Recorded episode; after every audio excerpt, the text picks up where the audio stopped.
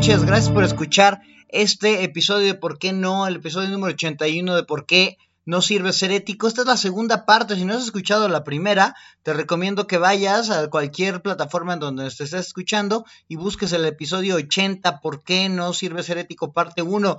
Si lo escuchaste y pues te recuerdo nada más los tres por qué no que discutimos en esta primera parte. Número uno es porque no entiendo qué es la ética.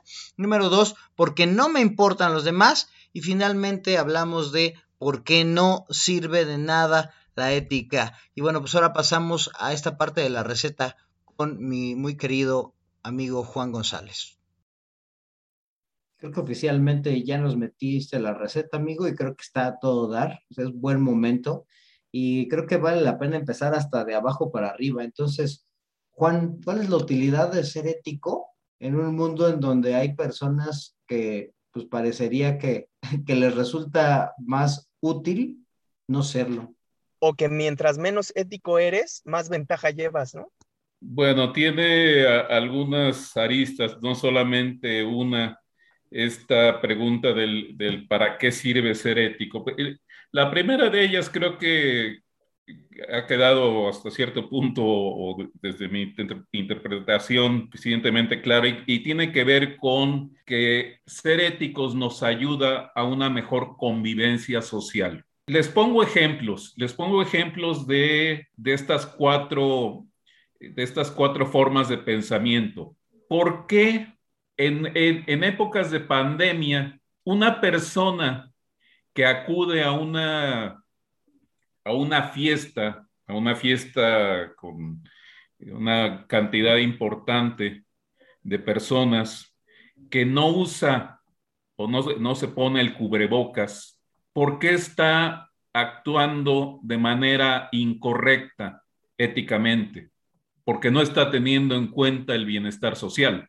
¿Por qué, está, estamos teniendo problemas o por qué eh, o dificultades con esta llamada eh, tercera ola, pues porque no estamos pensando en el bienestar de la sociedad, ¿sí? Porque no estamos teniendo en cuenta que hay que seguir ciertos comportamientos independientemente de que eh, ya nos hayamos vacunado, que esto no, no se ha terminado, que, que esto eh, nos está generando variantes que exigen que cumplamos con, con medidas que nos ayudan al bienestar de la sociedad. En el otro tipo de pensamiento, ¿qué pasa cuando yo me paso un alto, me detiene un agente de tránsito y lo primero que hago es decirle, sí, o sobarle la, la mano con un billete para que me deje ir?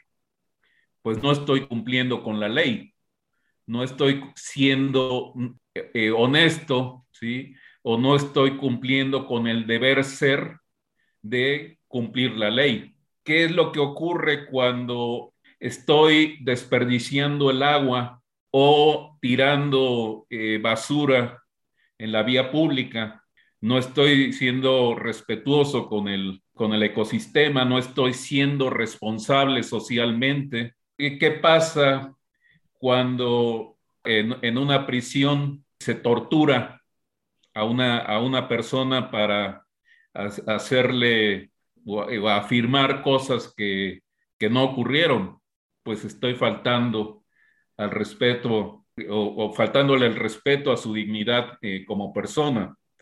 Entonces, ejemplos como este les puedo poner muchos y, y, y, en cada uno de ellos lo, cada uno de ellos lo van a encasillar en cualquiera de estas cuatro formas de pensamiento, pero Héctor, eh, tú, me, tú decías que para qué sirve ser ético si eh, hay gente que, que logra los eh, siete Tours de Francia y pocos años después se descubre que pues lo hizo bajo técnicas de dopaje que, que eran imperceptibles en su tiempo ¿O eh, para qué sirve ser ético si, si hay gente eh, dedicada a la política que se, se vuelve multimillonaria en, en, seis años o menos y tiene todo lo que materialmente pudiera eh, desear. Aquí hay que sacar a colación otro concepto que, siempre lo pongo yo a la par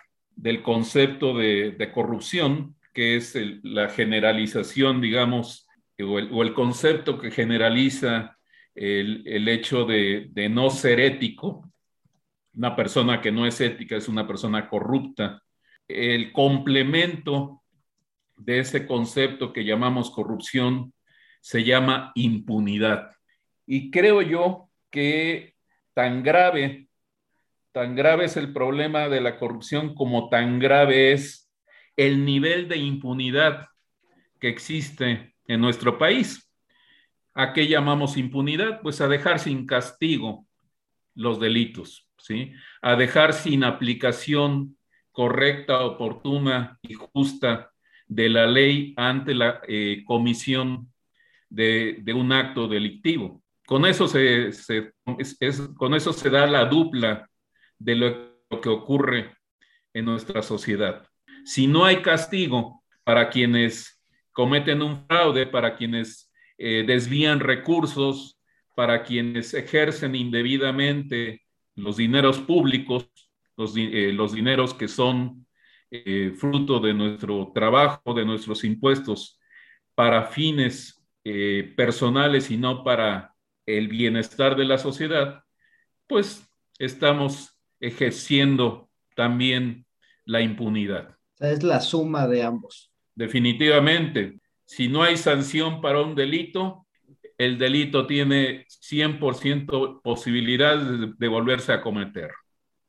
Y entonces entendería yo que la utilidad tiene que ver y, vuelve otra vez a la, a la convivencia, ¿no? O sea, eh, sí, el, digo, todos los ejemplos que nos diste, bueno, sí, el tipo que fue a la fiesta se va a divertir, sí, el tipo que le dio un billetito al, al oficial de tránsito, pues se va a sacar de ese problema, sí vas a tener siete reconocimientos del Tour de France, sí vas a hacerte multimillonario, son beneficios individuales que por lo que me estás platicando, pues tienen consecuencias sociales más negativas que el beneficio individual. Sí, obviamente eh, un desvío de recursos por parte de un funcionario público, por lo que hace es perjudicar a la sociedad. Eh, pongamos como ejemplo el lamentable caso del accidente de la línea de, 12 del metro. O sea, una, una mala aplicación o una incorrecta aplicación de los recursos públicos para una obra que debía tener como propósito el beneficio de la sociedad, pues se convierte en algo negativo cuando se empieza a descubrir que hay fallas, fallas estructurales, falla, eh, en la calidad de los materiales, eh, falla en el diseño, porque ese tramo no debía haber eh, sido, este, que debía ser eh, terrestre, vaya. Entonces, sí, son obviamente acciones que realizas en lo individual, de las cuales te beneficias de manera individual, pero que ocasionan un, un, perjuicio para la, para la sociedad. Y Juan, y, y este pensamiento utilitarista, individualista, digo, porque ese tipo bien podría decir, ay, pues ya, pues se murieron esos problemas, ¿no? O sea, pero pues yo ya hice, hice mi dinero, ¿no? Hice lana, me quité del problema, este, gané siete, siete campeonatos. ¿Qué, ¿Qué, les podríamos decir? Así como tú dijiste al principio, para transformarlo en por qué sí, o de qué sirve, o, cómo lo podemos llevar como que a la parte individual, no tanto como a la colectiva, porque creo que esa es la que me está quedando más clara, ¿no? O sea, si, si eres ético, estás contribuyendo con las demás personas, estás contribuyendo a la sociedad. Si eres ético, beneficias a la sociedad y la sociedad o la comunidad, el grupo social en el que te, te desenvuelves, pues es muy ambiguo. En cambio, si no eres ético, individualmente obtienes un beneficio inmediato. ¿no? Ahí yo lo ligo un poco con la conducta con eh, eh, un tema conductista, 100%. Lo que dice Juan tiene toda la, todo el sentido del mundo. Si una conducta no ética no es castigada o no es sancionada o no es expuesta, esa conducta va a tender a repetirse porque pues no hay impunidad. Entonces, pues si tiro basura en la calle o no tiro basura en la calle, si desvío recursos o no desvío recursos, si no entregas o, si no utilizas adecuadamente los recursos, si no hay consecuencias, entonces esa conducta se va a perpetuar. Y lo contrario, o sea, aquí estamos en un ciclo o en un círculo muy negativo porque el, el sí tener una conducta no ética me genera un beneficio inmediato, una recompensa inmediata, ¿no? inmediata individual. Sí, mira, digo, es que yo, ahí en, esa parte de, pensar en, colectivo, muchas veces no, yo no estaría de acuerdo, porque, bueno, tú sabes que yo defiendo mucho la parte individualista y si vale la pena asociarse con, más personas para crear valor juntas, entonces lo haces, pero lo haces desde una convicción individual. Si te conviene a ti y le conviene a los demás individuos, entonces podemos hacer colectividad.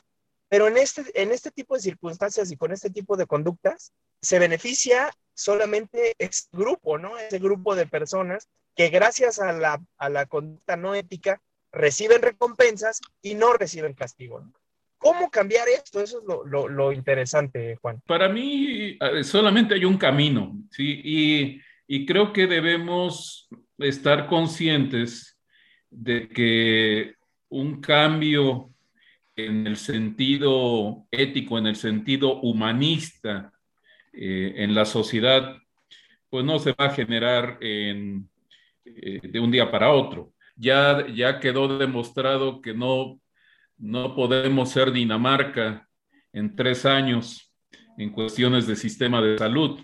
No, este es, este es un proceso generacional y creo que eh, valdría la pena eh, revisar eh, nuestros contenidos pedagógicos desde los niveles básicos. Quizá a ustedes les haya tocado clase de civismo, honores a la bandera, levantarse cuando levantarse todo el grupo cuando entraba una persona ajena al, salón de clases. Es decir, eh, son comportamientos que se, van adquiriendo conforme el individuo va avanzando en edad, pero en edad eh, no solamente fisiológica, sino también en edad mental. Hay por ahí un, un eh, psicólogo que, se estudia eh, precisamente en contenidos éticos, que decía que este, existe un momento en que tú alcanzas eh, la, madurez, la madurez fisiológica al mismo tiempo que la alcanzas en, lo, en lo, moral, ¿sí? en, lo ético, en lo, humanista. Y cuando hablo de humanista es el, poner, el poner eh, o el tener presente eh, al, al, otro, ¿sí? A un, ser humano con el cual yo me relaciono. Y aquí hago la aclaración, eh, esta forma de pensamiento de tener en cuenta el bienestar social no implica, no implica la pérdida de la libertad individual. Yo puedo actuar eh, buscando mi beneficio individual, pero lo que no se vale es que solamente busque el beneficio individual y me olvide yo de todo lo que me rodea, ¿sí? Eh, me olvide yo de perjuicio que puede ocasionar mi comportamiento en, en, otro, en otro grupo, en otro grupo de personas, en otra persona o grupo de personas. lo que quiero decir con esto es, hay que poner hay que poner en el, en, el menú de la educación básica y de la educación en general conceptos que tienen que ver con la formación humana.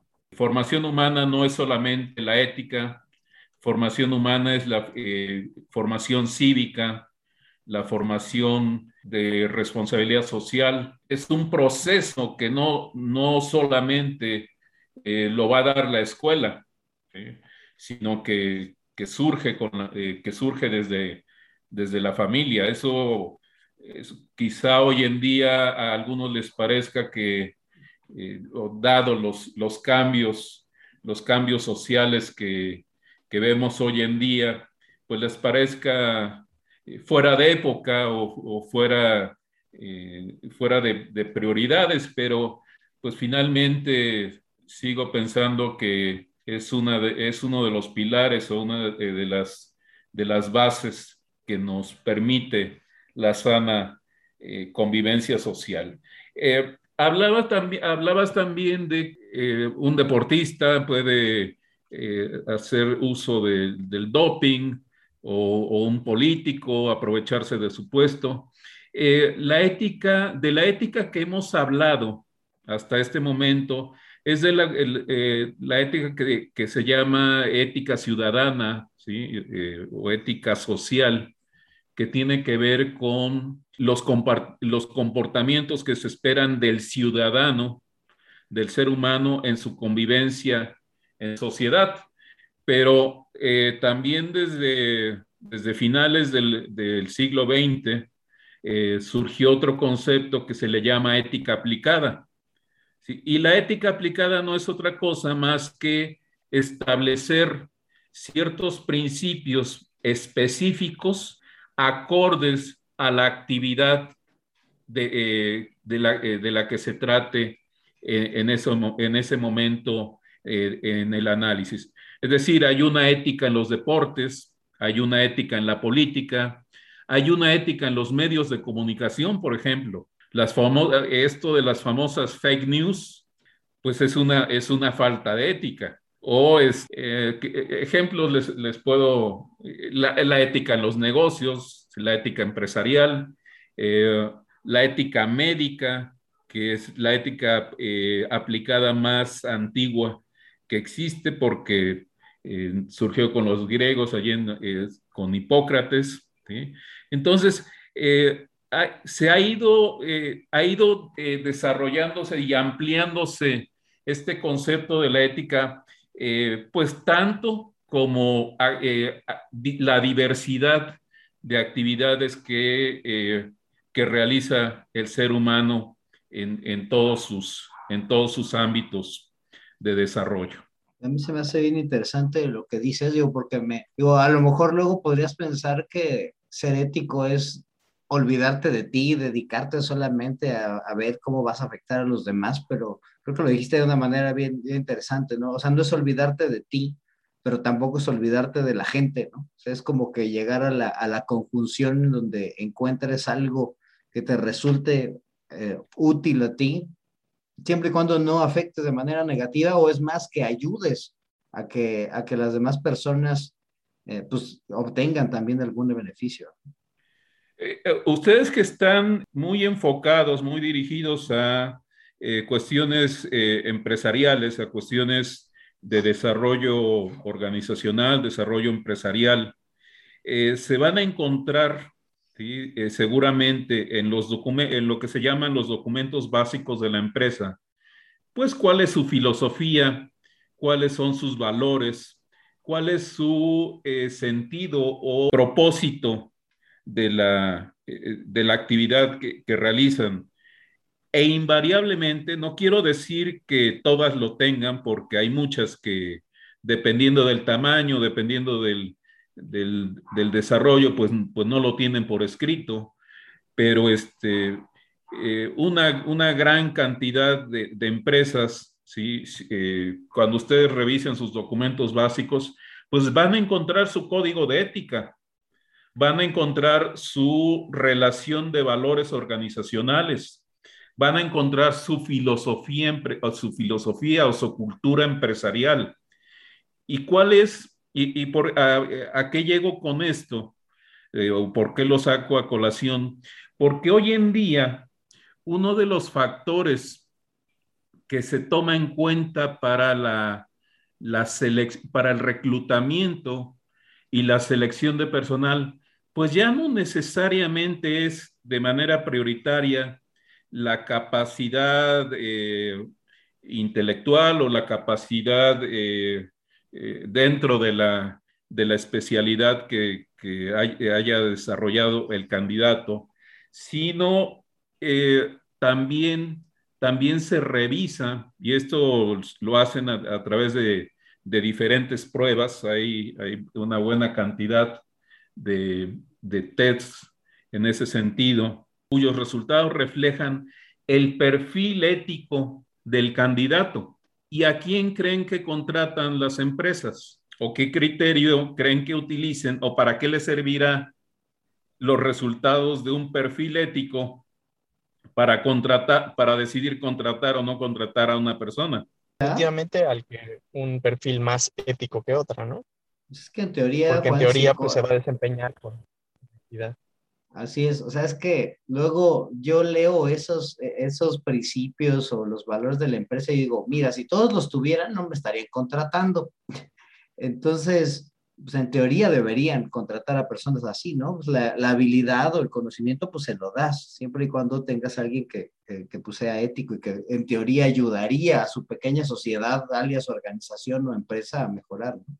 El criterio que utilizan es tan afín seas en, tu perfil ético con, el, con la cultura, con los valores de la organización, pues tienes una mayor fortaleza, una mayor posibilidad de encajar en la actividad que realiza la empresa.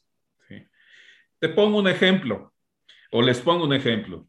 Una empresa que tiene como, como forma cotidiana, como, como eh, práctica, práctica eh, de su cultura empresarial el que sus trabajadores salgan y realicen labores de servicio social, pues no van a contratar una persona cuyo perfil diga que este o refleje que es una persona individualista, que es una persona que a la que no le interesan los demás, o que es una persona que solamente eh, o que tiene como prioridad exclusivamente eh, lo material, En fin, eh, a, eso, a eso se le llama, así como hablamos en términos, en términos de negocios de, capital económico, ahora a eso se le llama el capital moral, capital moral de una empresa. ¿Qué es el capital moral de una empresa? Pues la fortaleza que esa empresa tiene en cuanto a la formación de valores, la formación en valores que, tienen sus empleados acorde a la cultura empresarial que distingue a esa organización. Y es otro ejemplo, ¿no? Es, es, un ejemplo que ilustra un poco más esto que les hablaba yo de la, de la ética aplicada, ¿no? ¿Sí? para, que no, para que no se queden solamente con la idea de que este, eh, los únicos que, que, son corruptos son los políticos o los únicos que eh, realizan prácticas no éticas, pues son eh, los que cometen infracciones de tránsito. Hay estudios que dicen que entre más poder económico tiendes a cometer mayor, mayores actos de corrupción creo que ya nos ayudaste a hacerlo como que mucho más aterrizado, digo, porque también creo que luego hablamos de ética y te imaginas así a Sócrates y ya, ¿no? Este, pero eh, creo que llevarlo y traerlo a estos ambientes ya tan cotidianos, creo que, creo que ya ayuda a que las personas como que lo, lo puedan masticar mejor, ¿no? Em, y creo que ya es momento de ir, ir dándole una redondeada a esto de la, de la receta a ver qué, a ver si podemos encapsular aquí todo lo que, todo el conocimiento que nos está dando Juan en, un, en, unas pequeñas oraciones. A ver, déjame le, intento. Primero, pues porque no entiendo qué, por qué es la ética, pues ya te dijo Juan, o creo que ya te quedó muy claro. Si no, vuelve a escuchar este capítulo, porque no me importan los demás. Eh, creo que es, es, aquí el punto es el generar un cambio generacional que hay que ser pacientes y hay que educar a las personas para la formación humana. Hay que buscar el beneficio de la persona y también el de los demás. No es necesario elegir uno u otro, sino la combinación de ambos. y finalmente, porque no sirve de nada, pues finalmente sirve para mejorar la convivencia social y en consecuencia tu bienestar individual y para no terminar afectándote a ti mismo cuando tengas un comportamiento poco ético. Y bueno, pues a grandes rasgos, esto es lo que podemos eh, resumir y coincidir de lo que hemos eh, conversado el día de hoy con el esfuerzo de traer, de, llevar este concepto que es a la vez tan útil, pero tan poco concreto, ¿no? Que las personas podamos entender un poquito mejor qué es esto de la ética, ¿no, Trejo? Y digo, y también yo creo que mm, yéndonos un poco eh, en la filosofía budista del no sufrimiento, de evitar el sufrimiento a toda costa, yo creo que una persona que entiende a profundidad la ética, es una persona que, que vive en paz, que vive tranquila y que vive sabiendo que su, que su comportamiento ético pues es el adecuado eh, para evitar sufrir, ¿no? En la sociedad es, un poco buscar la felicidad a través de, del ser ético, porque si eres puntual, pues no habrá quien te juzgue ni quien te diga, este, oye, llegaste tarde, o si a pesar de tener las posibilidades de aprovecharte de un presupuesto público, dices, la verdad es que prefiero no hacerlo, eh, pues también vives tranquilo, ¿no? De que te puedan perseguir, de que te puedan señalar, de que te puedan, pues, machacar en tu cara o confrontarte con adjetivos o peyorativamente. Eh, por, tus malas acciones. Lo mismo, una medalla olímpica, exactamente, ¿no? Y, lo mismo, o sea, si te comportas de manera ética, lo que dijiste al final en la receta, es también evitar un poco el, karma, ¿no? Porque si te inyectas un medicamento para ganarle a tus compañeros, pues ese medicamento eventualmente te va a joder el riñón. Si le quitas el, el le pellizcas al presupuesto, pues entonces no te quejes de que no esté pavimentada tu calle, ¿no? O, haya gente que se esté manifestando en las calles porque no tienen los servicios adecuados, pues si tú eres también parte de, de esa situación, de esa consecuencia. Y así tantos ejemplos que tenemos. Vamos viviendo la ética desde un punto de vista práctico y yo creo que de esa manera también la gente va a entender que el ser ético tiende a pagar con, tranquilidad, con paz y con felicidad. Y bueno, pues esa sería como mi, aportación final, estimado Diego. Y Juan, muchísimas gracias por acompañarnos en este capítulo. Muy interesante la discusión, muy filosófica, muy profundo, pero a la vez, pues al final de cuentas, la filosofía tiene esa cualidad de ayudarnos a vivir mejor. Eh, lo mencionaron al principio, la ética es la reflexión, es una reflexión personal, una reflexión personal que discierne entre lo bueno y lo malo. Y ya dijimos en base a qué criterios podemos considerar algo bueno o algo malo. Así que eso es muy simple, ¿no? Es, esa, es, la ética y eso es actuar éticamente, es reflexionar si lo que estoy haciendo es correcto o incorrecto. Y si es correcto, pues precisamente vas a estar, como tú dices, eh, Héctor, pues en paz y tranquilo y viviendo con la satisfacción de haber hecho una contribución a tu sociedad. De acuerdísimo. Y con eso cerramos este el episodio del día de hoy. Te reitero el agradecimiento, Juan. Qué bueno que viniste aquí a, a ¿por qué no? Y bueno, es hora de cerrar el changarro, amigo. Sí, pues muchísimas gracias a toda la gente que nos escucha. Muchas gracias a ti, Juan, por este, este espacio que nos brindaste eh, de reflexión, de platicar sobre cuán importante es reflexionar sobre nuestros actos. Y pues eh, digo, aunque, aunque nos toque morir pobres, pero rectos, haciendo lo correcto. Que morir ricos y rectos. Bueno, que también hay mucha gente, que hay mucha gente, hay mucha gente que se puede, que se ha vuelto millonaria siendo muy ética, muy correcta y muy eh, y aportando, ¿no? Cosas muy positivas para la sociedad. Habrá que buscar ese camino, habrá que entender que el camino que elegimos depende de nosotros y de nadie más. Y bueno, pues el Trejo quiere seguir hablando, así es que cierro el changarro yo. Muchas gracias a todos. Sí, déjame, déjame profundizar. ¡Adiós!